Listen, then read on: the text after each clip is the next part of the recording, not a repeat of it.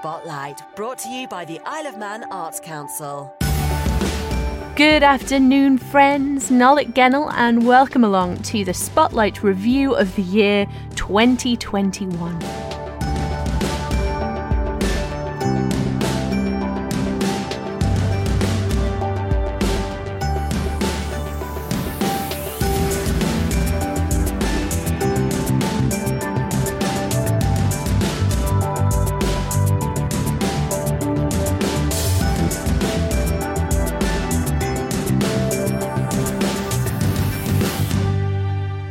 Presenter today, I hear you ask? It's me, Sarah Hendy. A surprise for us all, I'm sure. We've had a rather topsy turvy year here on Spotlight, so today I bring you the best of the bunch. I'm sure we all remember how, in the earlier part of the year, we had a whole host of online events to enjoy while things found their way back to normal. In the spring, as things started to pick up again, Christy met Bunch of Skankers. We have three of the bunch of skankers with us. I'm going to let you each introduce yourself. So from the left. Hi, I'm Trey. Hello, I'm Chas. I'm Andy. It is so lovely to have you here. I just discovered, Andy, Yes. you lot, despite the fact that you are one of the b- biggest and best bands on the island, One of. you ain't never done radio before as the Skankers. Nobody's ever asked us. Never. No, Oh dear, do I need to worry? Is there a reason why you've not been asked before? we like the anonymity. when did and how did the Skankers come to be then? Trey and I are partners in life as well as in the band. We came back to the island in 2000, and uh, very shortly after, I was asked to join a band called Still Crazy. And, uh, and in that band, we had two halves of the set. The first half was a sort of rocky kind of thing, and the second half was more sort of new wave. And we did some madness and specials tracks thrown in.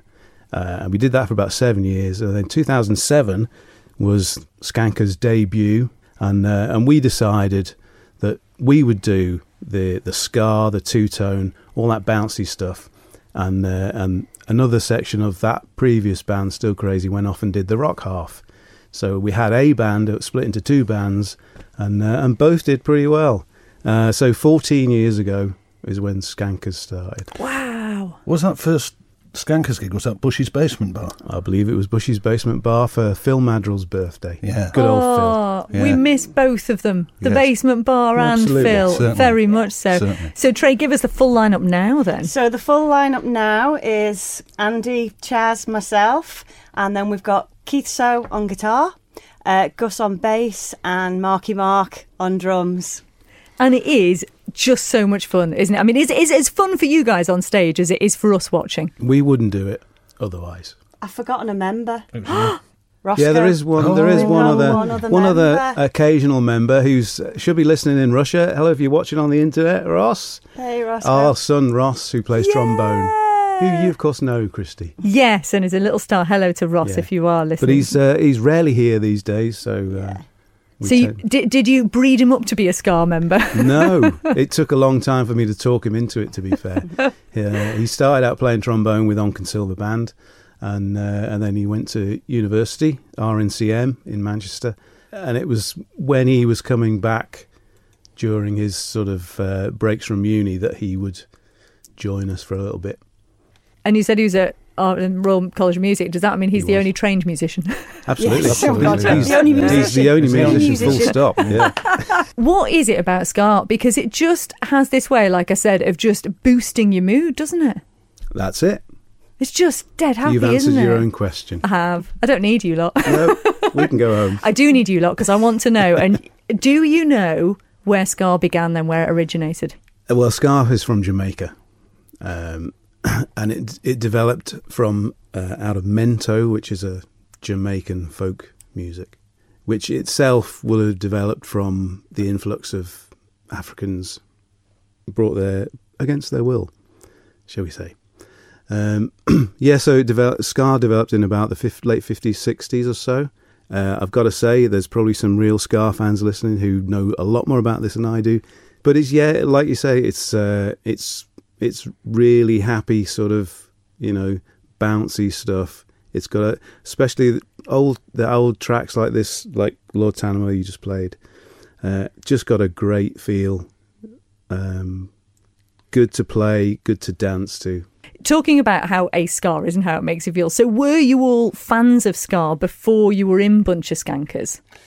Oh yeah, very much. It was um, it was just different. You know, when when two it, for me it's two tone. You know, I, I discovered ska from the two tone, the you know, the second wave of ska, if you like. You know, I, you know, there's it just it all changed in 1979. You know, it was um, it was you know, Frank Sinatra or ballads or rock, and suddenly there was something new, something different, and it it just grabs you by the ear. Um, so, Trey, one of the things I love about you guys, and it's sort of reflected in the music as well, your performances are so bouncy and so energetic. It must be pretty exhausting, though. Well, I'd like to say, yeah, thank you. It's dead exhausting, but I think Andy's the main bouncy one. I think you'll find that I'm the exhausted one. All they're doing is standing around. Christy with the bunch of skankers there. Careful how you say that. Now, we don't often feature jazz on Spotlight, but there is a jazz scene on the island, and one man is looking to build on it is legal saxman and connoisseur of all things beery, Jerry Carter, who dropped into the station to tell me about a new jazz club in Port Erin. We were approached by Pip Rolfe to uh, expand the repertoire within the Erin Arts Centre, which I must say is a fantastic little is venue. it's great. Um, and his idea is to have a jazz club either quarterly or every two months and have different jazz bands to help to get the, the big swing band down. So we're doing the launch on Saturday, the 29th, um, with the Blue Van in Jazz Band. And obviously, we're delighted after lockdown to actually get playing Get out again. But to get playing in your first venue is the Erin Arts Centre is rather like hitting the jackpot a little bit. It's a lovely venue. So we're really looking forward to it. For those who I think might know the name, but they don't know the sort of material, what sort of stuff you're playing? It's quite eclectic. We'll be doing some Sonny Rollins, Herbie Hancock, uh, John Coltrane, Miles Davis, that type of stuff. So we've got a bit of a range. And a few old, I think we're doing, trying to do Take the A Train as well. Oh, even night. So plenty of stuff people will recognise. Yeah. Uh, the lineup currently? Lineup is Steve Hine, lead tenor, myself playing tenor, um, Steve Gray keyboards, Alan Pressford on bass, Jim Horton drumming, and Jackie Maury Grace is back with us playing trombone. So really nice. I know the last time I saw you in the uh, Peel Centenary Centre, and making a great sound there. It's going to appeal to anyone. What's the uh, sort of setup then? Is it going to be set up as a jazz club, or is it going to be more in a concert arena? Well, we've decided to set it up as a jazz club and take the stadium seating out and put Mhm. tables and chairs in. We have a, an occasional license with the Bay Hotel, so um, there'll be lots of free flowing jazz and free flowing Bushy's beer in the evening. Not sure which I prefer, really. A bit of both. A bit of both. Bit it of has to be a mix. And you say you're hoping with Pip and uh, and the centre down there. This is hoping to be, as you say, sort of a club type scenario on a regular basis. Yeah, it's um, either quarterly or once every two months, depending on how it goes and what the demand's like. Um, and we're hoping that we can get other there are other jazz bands on the island, rather than us all the time. We'd like it mixed up so that Pip's getting other bands. We'd, look, we'd love to see a big band in there. I think it would lend itself to it. That would be terrific, wouldn't it? So that is the scenario because it's, it's that type of music, Yeah. isn't it? With the sort of jamming and uh, improvisation and, and jazz. It's a great idea if people come along and they can have a play, or indeed, like you say, mix it up and have a, some other bands playing there as well. Yeah, that, that's the intention, I think. Terrific. So. EAC Jazz Club happening once, like I said, maybe once, once a quarter, and again, you can get the tickets now from the uh, online from the Erin Arts Centre.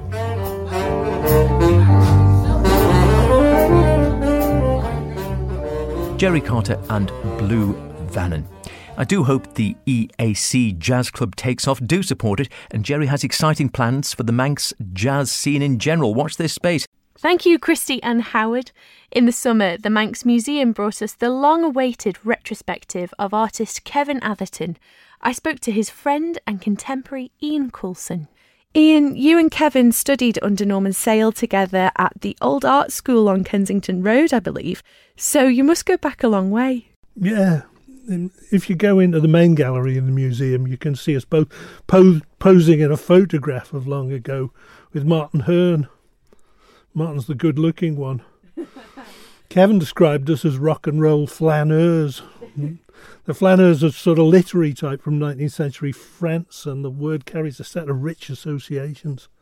The man of leisure, the idler, the urban explorer, the connoisseur of the street, Strand Street, So perhaps on the island we might be considered to be Stravagas, or as we as art students might have said, Strand Streeters.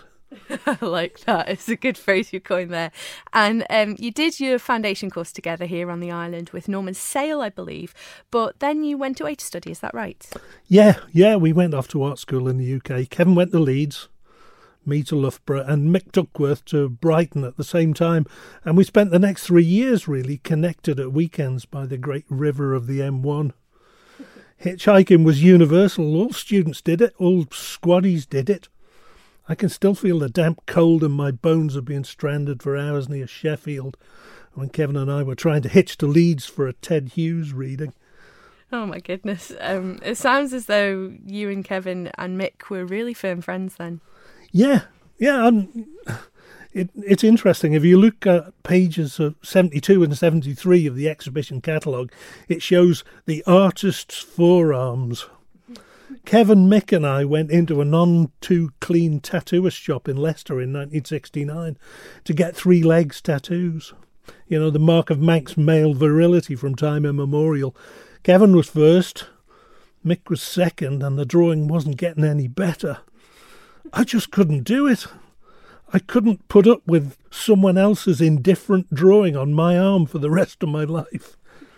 It has to be said, though, that Kevin's has aged in wonderfully well, and take, taken together with his signature on the other forearm, it said a lot about identity and origin at a time when only seamen and jailbirds were tattooed.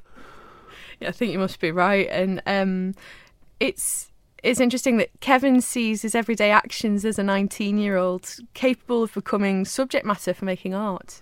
Well, yeah, because Kevin was at the forefront of several enduring facets of contemporary British art, particularly in performance art, where the artists use their body as a direct engagement with the audience, often in challenging and unexpected ways, and when just about anything could happen.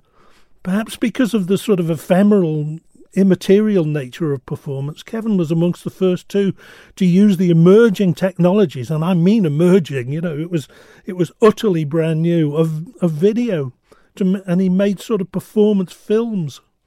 I imagine all art students would have had cameras at that kind of time, wouldn't they? So, what was what was so different about what the teenage Atherton was doing? Yeah, and at the time, I already had access to a pretty flashy Super 8 movie camera. And I remember a conversation with Kevin when he asked my advice as to which one he should buy. Now, my interest in making films of the world, I suppose, related to the cinematic or to painting, for instance. I loved the saturated colours of Kodachrome film. Kevin didn't want any of this. His parameters were simple. He wanted black and white, he wanted standard 8, he wanted fixed focus, you switched it on or off, you stick it on a tripod, and it's cheap. He didn't want a box of photographic trickery, he wanted a real time recording device. I see what you're saying. So he didn't want that s- seductive imagery. He didn't want anything to detract from the idea or concept of the film. Yeah, Kevin was already dealing with time and space amongst his main materials. And as I say, he was into performance, whereas I would run a mile rather than be the subject of my work. I still hold to the idea that any artwork that I made didn't need me there at all. The work should stand entirely for itself. Even now, I rarely sign anything. Occasionally, I'm asked, Did you do this, Coulson? So, Kevin was experimenting with the potential of performance art. He was creating liminal spaces in which anything could happen. It was challenging and it was edgy, and I found some of the outcomes often really unsettling. In the works, and the book of the exhibition, there's a photograph of a naked performance that he did at Butler's Wharf in London. So it may have been from that, but I think it was in Germany that one of Kevin's naked performances was actually featured in Studio International.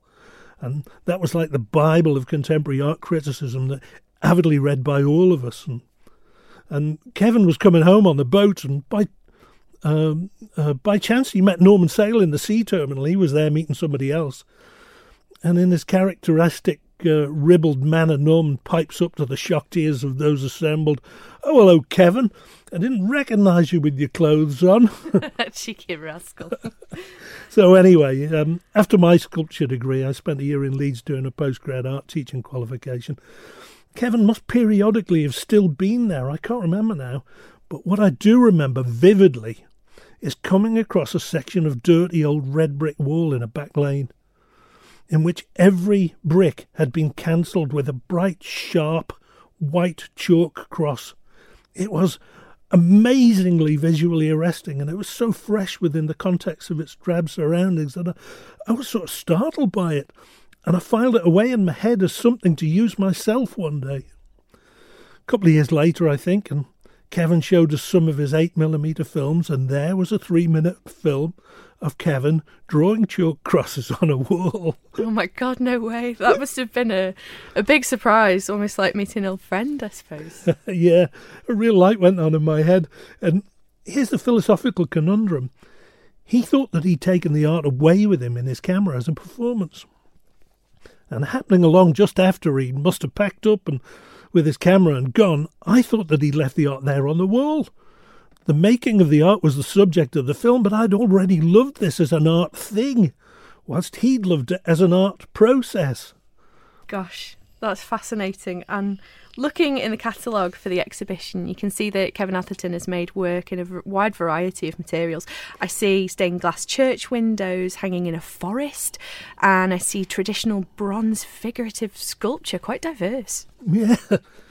Kevin likes to celebrate real people like commuters and like school children, and he does this with the high art materials and the monumentality more often reserved for kings or emperors on horseback.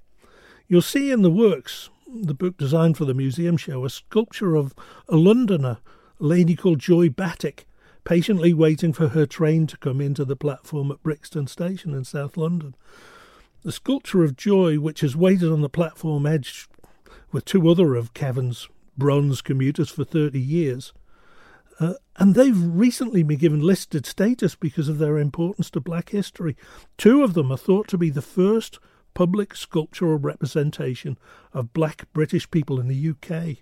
Gosh, that's remarkable. So, this is recognised as a significant historical work then?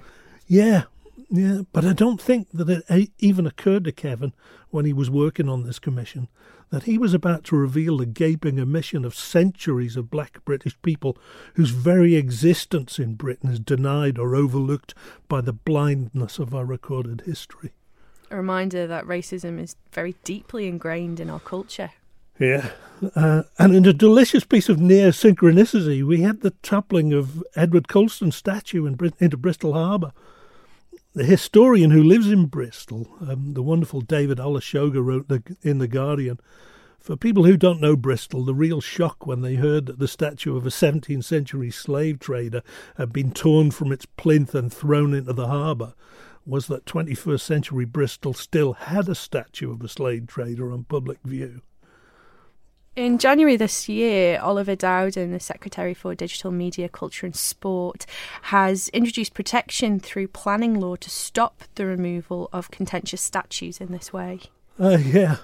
Um, I very much like uh, Antony Gormley's clever suggestion that the statue of the colonialist and white supremacist Cecil Rhodes should be turned to face the wall of Oriel College in shame.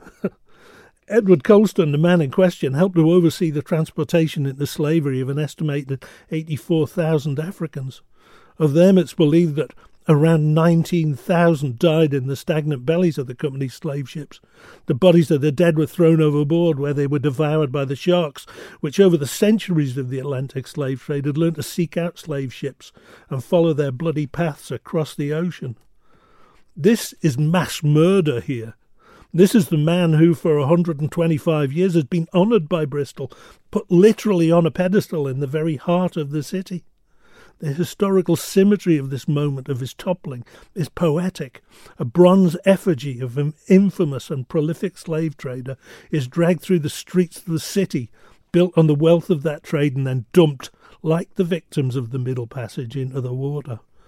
Now, that's an art happening of some significance, in which mere statuary achieves the status of art through liminal performance. I think that Kevin and I are both on board with that one. The news photograph published the next day of a young black woman, triumphant and proud, standing on Colston's plinth in his place, was an art moment of consummation for me.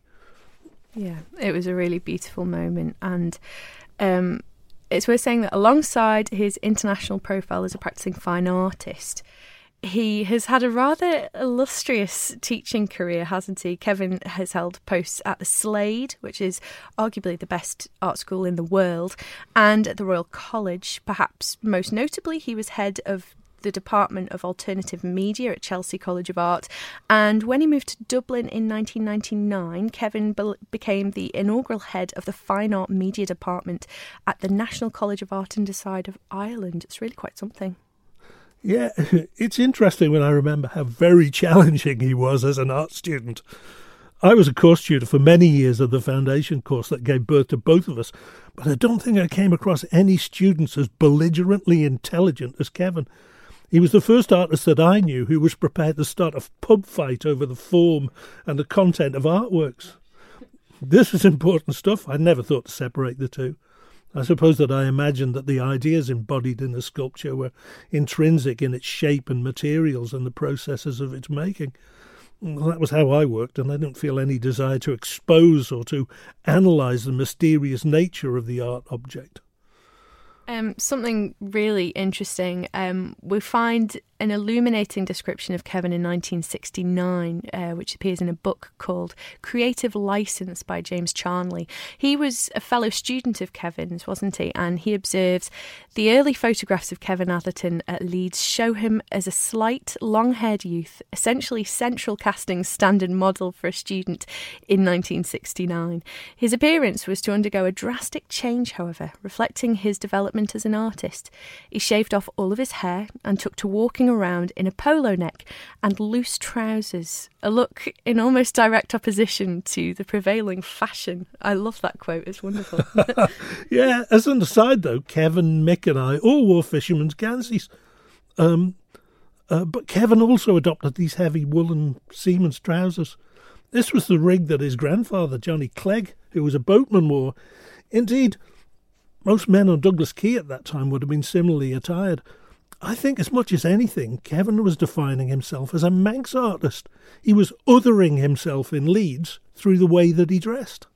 Yes, and if we go back to Charnley, um, he says this confrontational pose was reinforced by the regular and loud use of the phrase F off to cover most occasions. He became quite unstoppable since this belligerence was supported by a loquacious intelligence and caustic observations, all delivered in a broad Manx accent. Kevin did nothing to hide his working class roots, and if anything, he emphasised them. He operated in a proto punk idiom, an ideal model for negotiating the tougher aspects of life in Leeds. Mm, You know, I remember at this time, Kevin had a rubber stamp made which said in capital letters, irrelevant.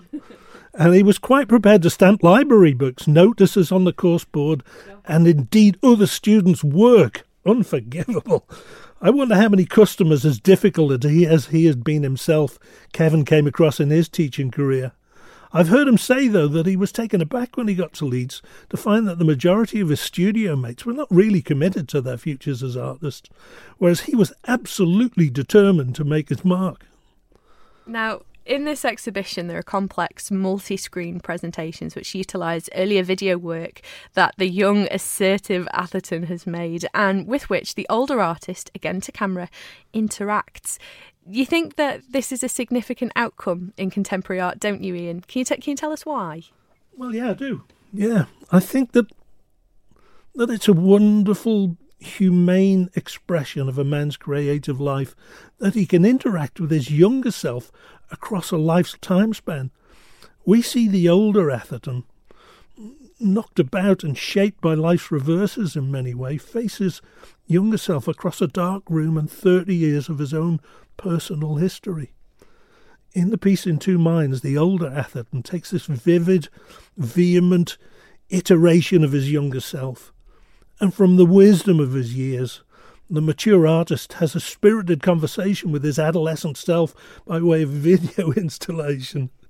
It's interesting, isn't it, that only with the advent of time based recording, this thing that has fascinated Atherton all of his life, is it possible for a man to appear to talk to his younger self? yeah, it's exciting.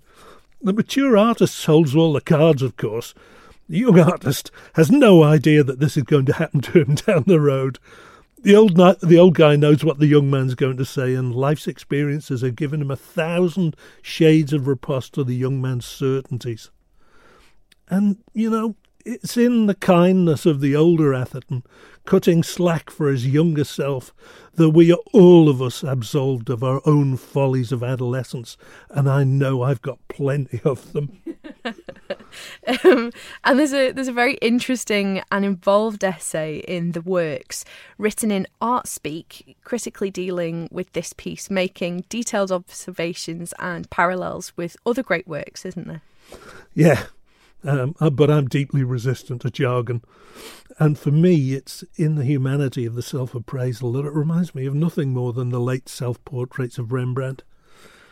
Aged, alone, broke, and perhaps even a bit addled in the brain, yet supremely communicative of the human spirit. I can almost feel Atherton in sympathy with Rembrandt musing, vanity, vanity. It's all vanity. Spotlight brought to you by the Isle of Man Arts Council. Faster, my friends, you are listening to the Spotlight Review of the Year, where we are enjoying a patchwork of highlights from all four of us presenters.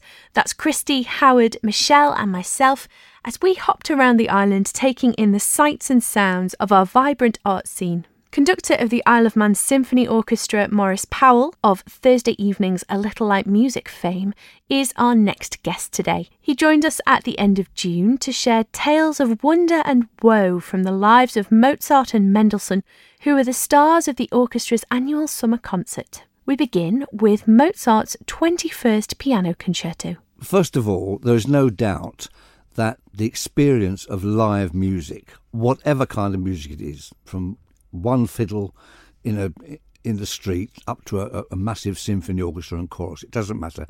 The experience of live music is vital. It's the missing element between composer and, and audience, if you like, if and and and the, and the performers. If you don't, if it's not live, okay. Um, about Mozart, Mozart's piano concertos, and he wrote 27 of them. Um, and I would say that probably 15 or 16 are masterpieces by anyone's standards, which means because it's Mozart, the standard is very high. Um, these are special. Um, we get used to the idea of the big romantic concerto, Tchaikovsky, Rachmaninoff, Brahms, um, as a kind of a contest, a battle between the soloist, um, who's thumping their way through 40 minutes of music, battling against a huge orchestra. And in many ways, that's how these works were conceived. But with Mozart, it's, it's much more intimate. Uh, we must remember that Mozart wrote these concertos, nearly all of them, for himself to play. So he organised the concerts, he was his own entrepreneur, he wrote the music, he played the solos, he directed the concerts, he even organised the tickets and took the money at the end. Um, so uh, he's right in the centre. Now, with the piano concertos, there's a, a unique relationship between the soloist, the pianist, and the orchestra. They're much more sort of blended in with each other taking over from each other, passing the musical themes, the musical argument from one to the other in a very intimate way, like a like a conversation, the most magnificent conversation you can imagine. And I think this, here's a little bit more difficult. People might disagree, but I think that the Mozart piano concertos, the piano part is the closest we can get to Mozart himself, his musical personality. It's like the Bach organ works, where you imagine Bach alone in his organ loft in Leipzig, just improvising these amazing things. That is the real Bach. With Mozart, the piano concertos are the real Mozart. It's, it's Mozart's voice, the closest that we can get to it. Mendelssohn's overture, Calm Sea and a Prosperous Voyage. What can you tell us about that piece? Very unusual piece, which uh, we've never programmed before, and I can't find any record of it having been played on the island. Certainly going back five decades of programs and, and news reports. And it's not performed as often, perhaps, as it should be. Um, it's a piece of program music. In other words, it's it, it actually tells a story. The inspiration was. Um, two short poems by Germany's greatest poet, Goethe. um, which were based on an experience that the poet had himself of being becalmed in very dangerous waters. And then suddenly the, the, the, wind came and the ship was able to move forward with, with great relief. And he put all this into two very short poems, Calm Sea and Prosperous Voyage. But they're always linked together because they're very short. It would take 20 seconds to read them both. Um, they're quite evocative and they, they certainly appealed very much to the German imagination because Beethoven also was very much attracted to these two poems and he wrote a short piece for choir and orchestra based on them. But Mendelssohn had the idea that he could get the, the nub of the poem, the essence of it, without the use of singers and a choir. He would just write a piece of orchestral music. And of course, it's quite descriptive. There's a, a, a rather long, slow section, which is obviously the becalmed, um, the calm sea. Um, and then there's a, a, brief fluttering of wind. And then the second part, the second part of the poem, Prosperous Voyage, um, comes ahead. So there's quite a bit of, of um, musical painting, if I can put it that way, of the sea, the wind, it's a wonderful piece. It's quite restrained. I mean, there are no great storms here. They're not attacked by giant squid. They're not attacked by cannibals when they land. It's a, it's a it's more of a, an inward journey as well. I think this is why it appealed to composers like Beethoven, for example. There's got to be something more than just a story to get Beethoven interested, um, and with Mendelssohn as well. So it's a very interesting piece, very colourful. Um, very Mendelssohn. So if you like things like um, the Hebrides Overture, um, uh, then you'll know what territory you're in. But because it's so very little known, um, I think it'll be a pleasant surprise. They're so short, we're actually going to print the two poems um, in the programme so that the audience can just check out how well Mendelssohn did and give him a mark at the end of the overture. Maybe eight out of ten. I don't know, whatever. Um, but uh, no, it's it's it's useful uh, w- when the text is so short, just to be able to refer to it um, and uh, just to see what it was that that inspired uh, Mendelssohn to write this piece.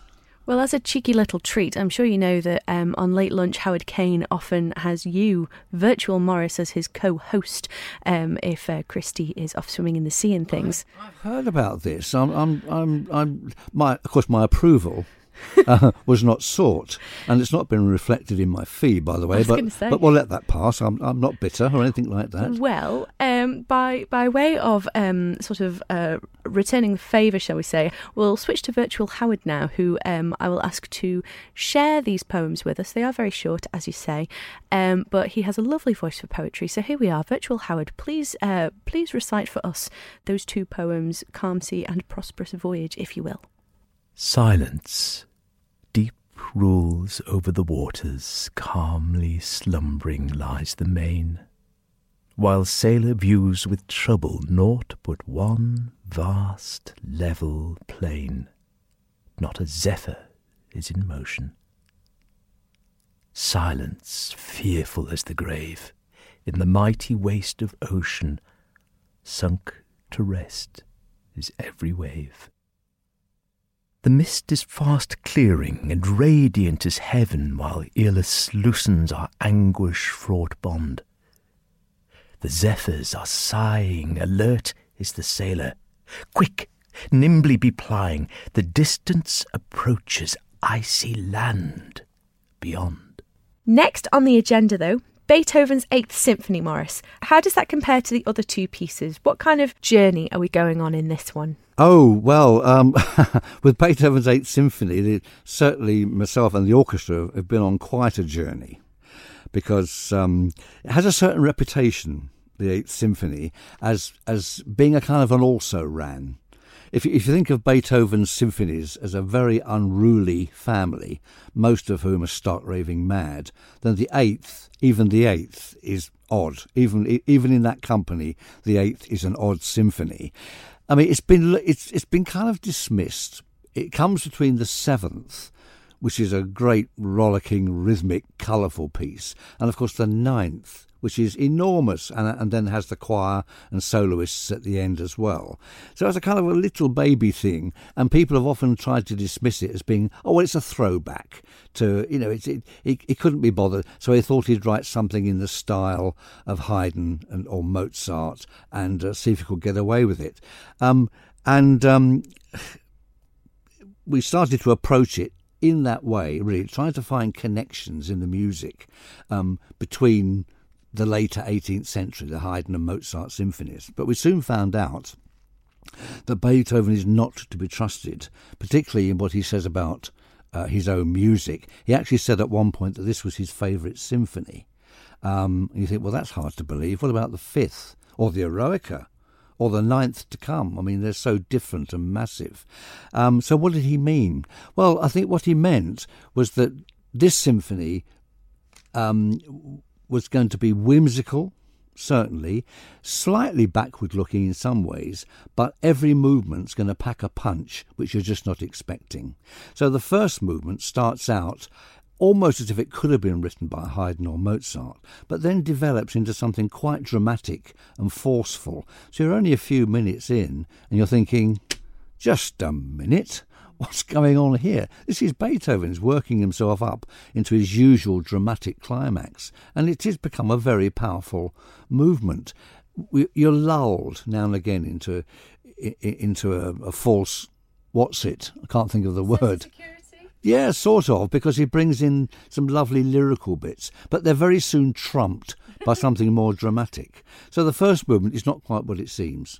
The, the, the so called slow movement um, isn't slow, it's a kind of a moderately paced placed at Scherzando, and it sounds like something out of a French ballet.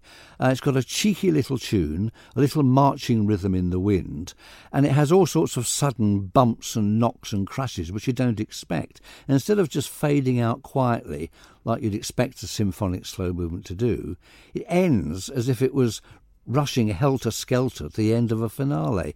A completely bizarre movement.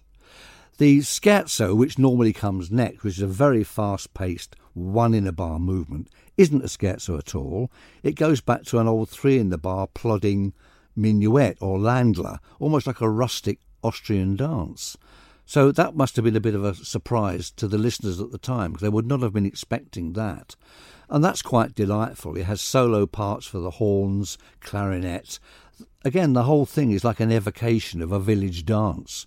Like you sort of you, you went out onto the outskirts of Vienna during the new wine festival, and there was a village band playing, and everybody supping the new wine, a bit of dancing, and he kind of portrays this in a in a really comical way. And then you get to the last movement, and you think, ah, well, this will be bright and breezy, nice tunes, send everybody home happy. Not at all. The last movement turns out to be an absolute monster, the biggest movement of all. And although it starts off with a whimsical little theme, it builds up into a series of great climaxes.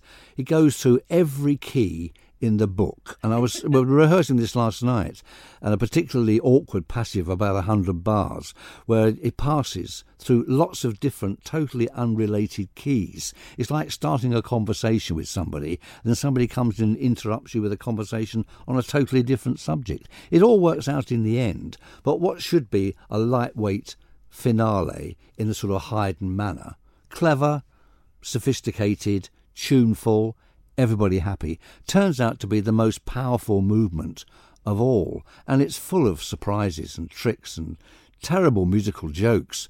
Um, well, all I can say is that uh, if the Eighth Symphony of Beethoven is not one that you know well and that you've always underestimated it, prepare to be surprised.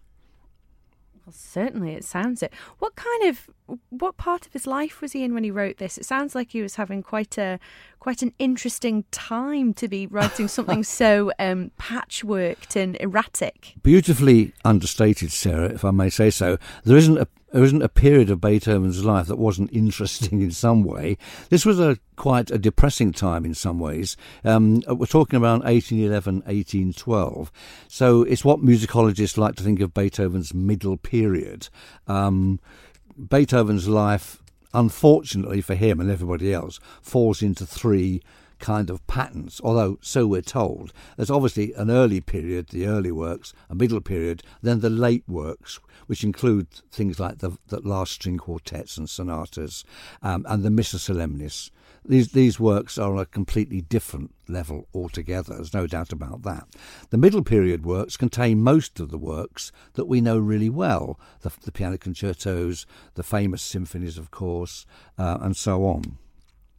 The Eighth Symphony came at a time when, when Beethoven was taking a, his annual summer break in one of the outlying villages. I think it might have been Mödling. I'm not absolutely certain. I can't remember. I should know. Um, um, and he was pretty, uh, quite depressed. He was quite low. When he got to this place, he found that there were very few people around. You know, he was uh, he thought he was going to be with some sort of society as he normally was. You know, there'd be painters and poets and a few intellectuals, interesting people. Um, perhaps even some of the nobility will be having their at their summer palaces, and he will be able to mix and, and talk and and, and uh, just relax in the summer.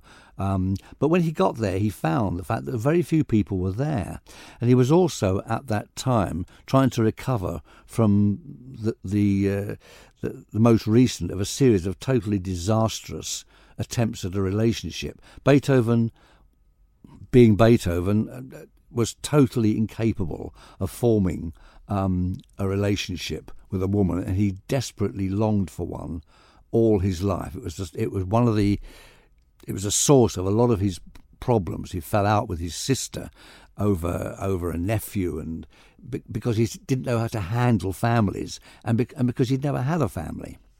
So he was desperate, and he always chose highly born, wealthy ladies, some of whom were already married, who couldn't possibly for all sorts of reasons, return his affections. And it was, it was in this period that he wrote the famous letter to the immortal beloved, who has not been named and people have been trying to identify for, for years uh, without really nailing down who it actually was. But it was obviously a highly born lady, as I say, probably married.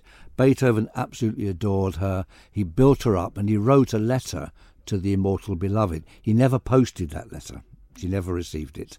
Um, but the letter stands as a kind of a testament to be- how Beethoven felt about this particular woman. Now, uh, whilst he was recovering from this and feeling a bit neglected and all the rest of it, he wrote the Eighth Symphony. Now, that might account for some of its bizarreness, but it's very dangerous to sort of. Uh, say, well, something like a really sad symphony or a highly emotional symphony is directly related to the events in a composer's life. It's nearly always a mistake.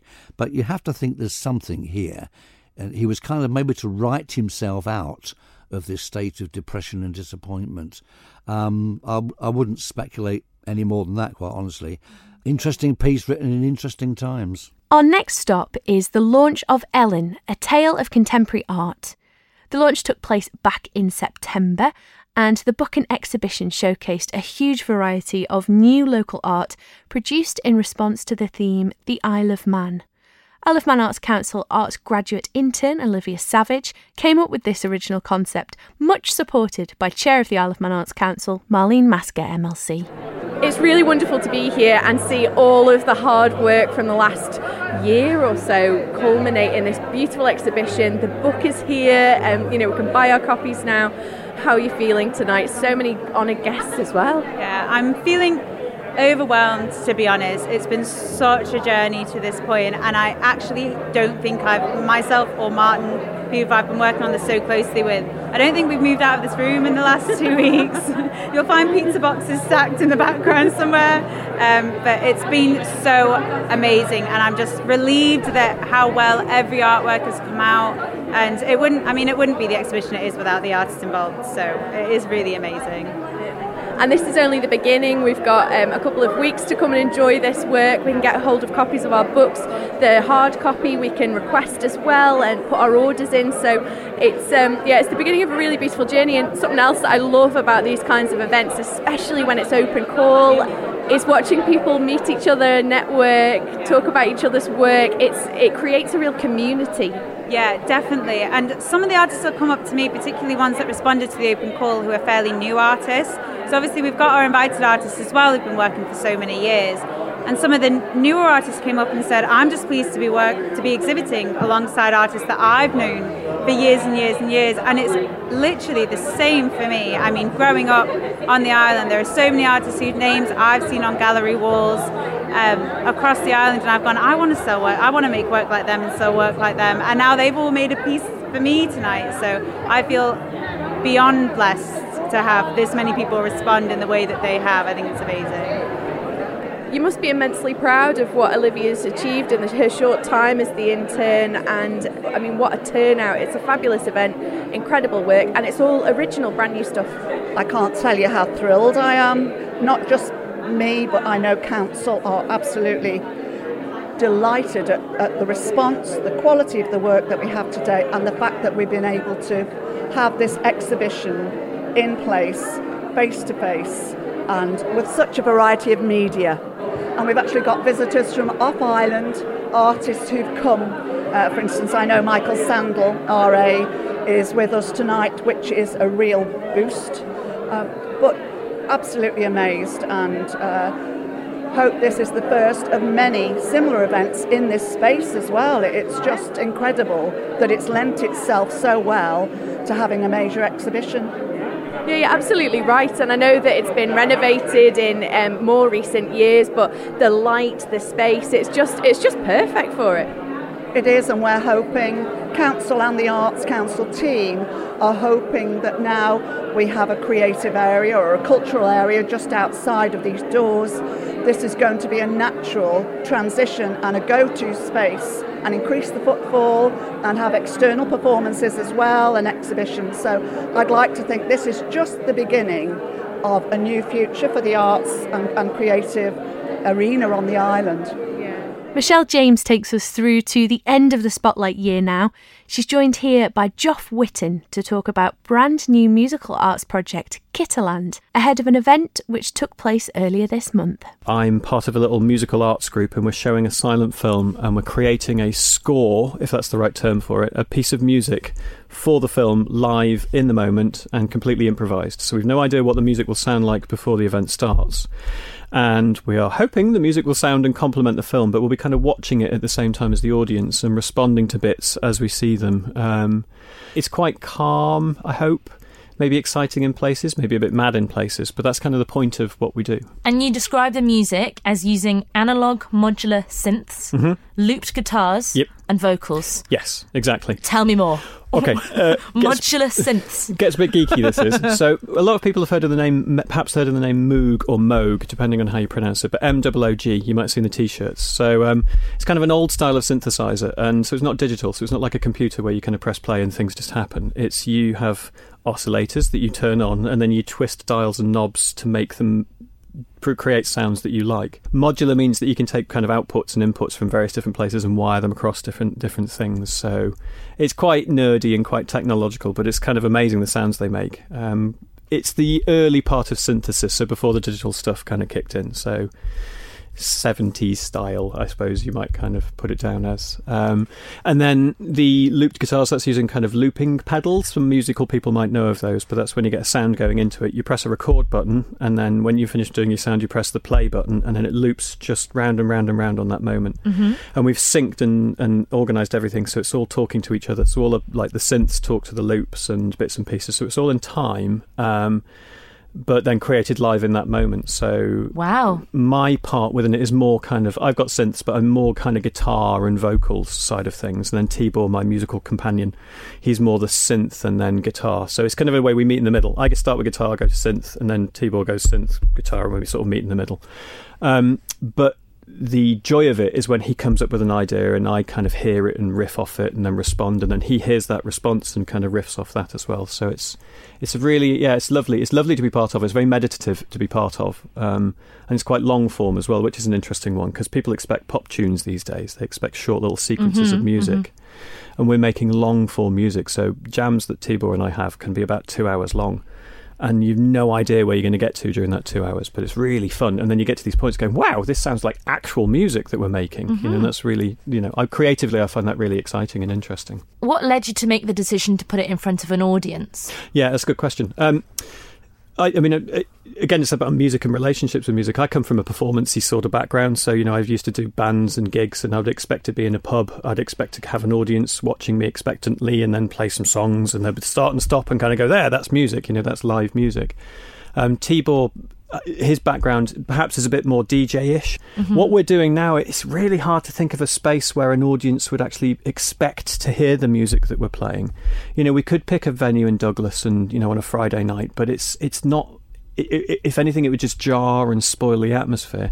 But sitting a bit quietly and in a space where you um, are perhaps expecting a cinema, a cinematic experience, Mhm. your mind is more in tune to that kind of like, okay, I'll relax, I'll let this sort of wash over me and kind of hear the development and hear hear as it grows. When I was playing a lot more music, I used to do the looping stuff on my own, but used just mostly guitars. And I found the best places to play were the chill out rooms in kind of hard techno clubs at about three in the morning. It was a brilliant space to play. It was very hard for me because I was just exhausted. But these sort of people who'd been up all night dancing to hard techno wanted something kind of mellow and long form. And I just loved playing in those kinds of environments because the audience was wanting to hear what you're playing. And I think as a musician, there is nothing worse than playing to an audience that doesn't want to hear the music that you're playing. You know, it's a really frustrating experience for both sides, I think. Hmm. Absolutely. And so, as an audience member, you're both going to be able to watch the film and hmm. see hmm. the music being improvised, being devised around you. Will the eye be allowed to kind of flitter between the two? our, our filmmaker colleague Anthony Dalton, who he will be showing the film, but also will be trying to dress the set a little bit, so there'll be something more visual around it. I would expect the eye to be mostly on the film, but then to see the musicians occasionally. And we're going to play with the space. You know, the art centre is brilliant in, in, in, Port Erin, and we've been, been given the chance to kind of go and play with the set space before we do the film. So there will be a little bit of experimentation around that, which again is using, nice to use the word devising. It's sort of devising the experience on the day. And we've got ideas about maybe projecting onto other surfaces or projecting onto us or maybe some objects as well. So we, we, we hope it will be a visually stimulating experience as much as a you know musically stimulating experience. And of course, the complete other side of this is that you know the the event in Port Erin is all about the silent film, which is in itself just a fascinating thing because we don't, you know, we're used to cinema and we're used to kind of a pace of narrative that is totally alien from films that are made hundred years ago because they didn't really have that kind of art, you know, that language of film completely embedded. So we've been playing along to these silent films for a bit, just kind of finding it really interesting. And they're weird, you know. Everything's a bit weird. It's it's almost a bit sort of pseudo theatre in a way because it's very facial expression rather than you know the subtlety of cinema that happened in the '60s and later. And you know, people reacting and go like, trying to tell the story, which I find amazing. You know, And you don't know what film you're going to show yet. no, that's also part of it. It, it you know, randomness and kind of um, improvisation is all part of the experience. And so we're going to pick the film on the day, and we're probably not going to watch it in advance either. We just pick it from a random Wow. source. I kind of talk about soundtrack or score, and it's not necessarily. You know, people think score and they think of orchestral score, and it's very well rehearsed to the emotional moments. Ours is something more about bit rubbish language, but associated meaning. You know, we'll find a way of like that's interesting. It's very snowy or very woodland, and then we'll just use that as a bit of a way of influencing what we're doing. So I hope I hope it's interesting for people. I really like doing it, and sometimes that's an, an okay thing. You know, I'm making stuff that makes me feel happy and makes me feel pleased, and I don't mean that in a selfish way. Just in a, it's nice to do that sometimes. It's nice to make things that you're proud of or enjoy.